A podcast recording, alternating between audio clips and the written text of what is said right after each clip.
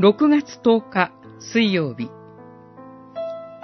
真の救い主。テモテへの手紙1、3章。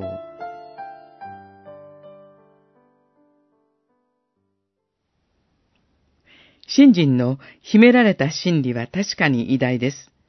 すなわち、キリストは肉において現れ、霊において義とされ、天使たちに見られ、違法人の間で述べ伝えられ、世界中で信じられ、栄光のうちに挙げられた。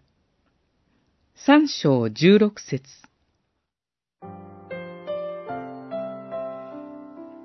良い関係を願いながら、面と向かうと、上手に振る舞えないことがありますね。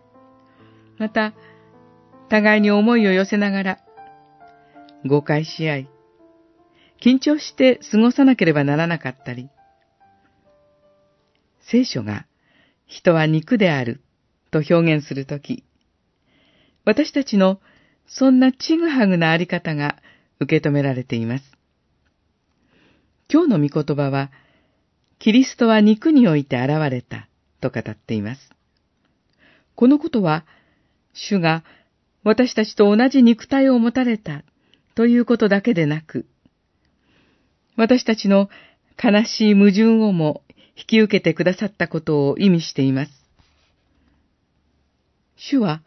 私たちの矛盾をいたずらに指摘せず、また矛盾だらけの私たちの世界を見捨てず、担い、救いへ導くお方です。真の救い主が共にいてくださいます。立つ瀬のないものの支えとして、味方として、とことん頼れる存在として、思い通りに動かない自分、あるべき理想と食い違う言葉と行いを、細やかなご配慮のもとに置かせていただきましょう。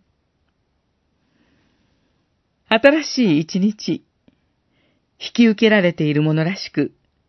信頼していましょう。そして、自分にできることをさせていただきましょう。